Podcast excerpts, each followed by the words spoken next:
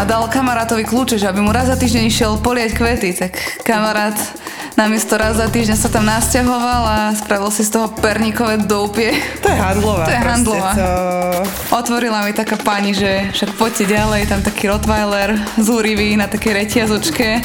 Vítajte v Handlovej a pri Evidzi. A tu niekto zomrel a nie, a kdeže, prosím vás. A potom sme sa dopatrali, že však akože, no keď sa poznáš s pohrebnou službou, tak sa veľa dozvieš, hej. Ten jeho stejko, alebo čo mu to bol, normálne zobral pajser a malé okienko na pevnici také 30x30, normálne, že musíme sa vypajsrovať do toho domu. Keď som si pozerala LVčko, tak Exekučky, 4 majiteľe, tak si hovorím, že bude veselo.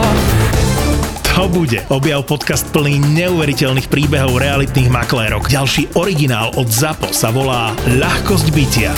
To fakt proste? Ale povie ti to oznamovcov vetou. Mne sa páči na nich taká tá ľahkosť bytia.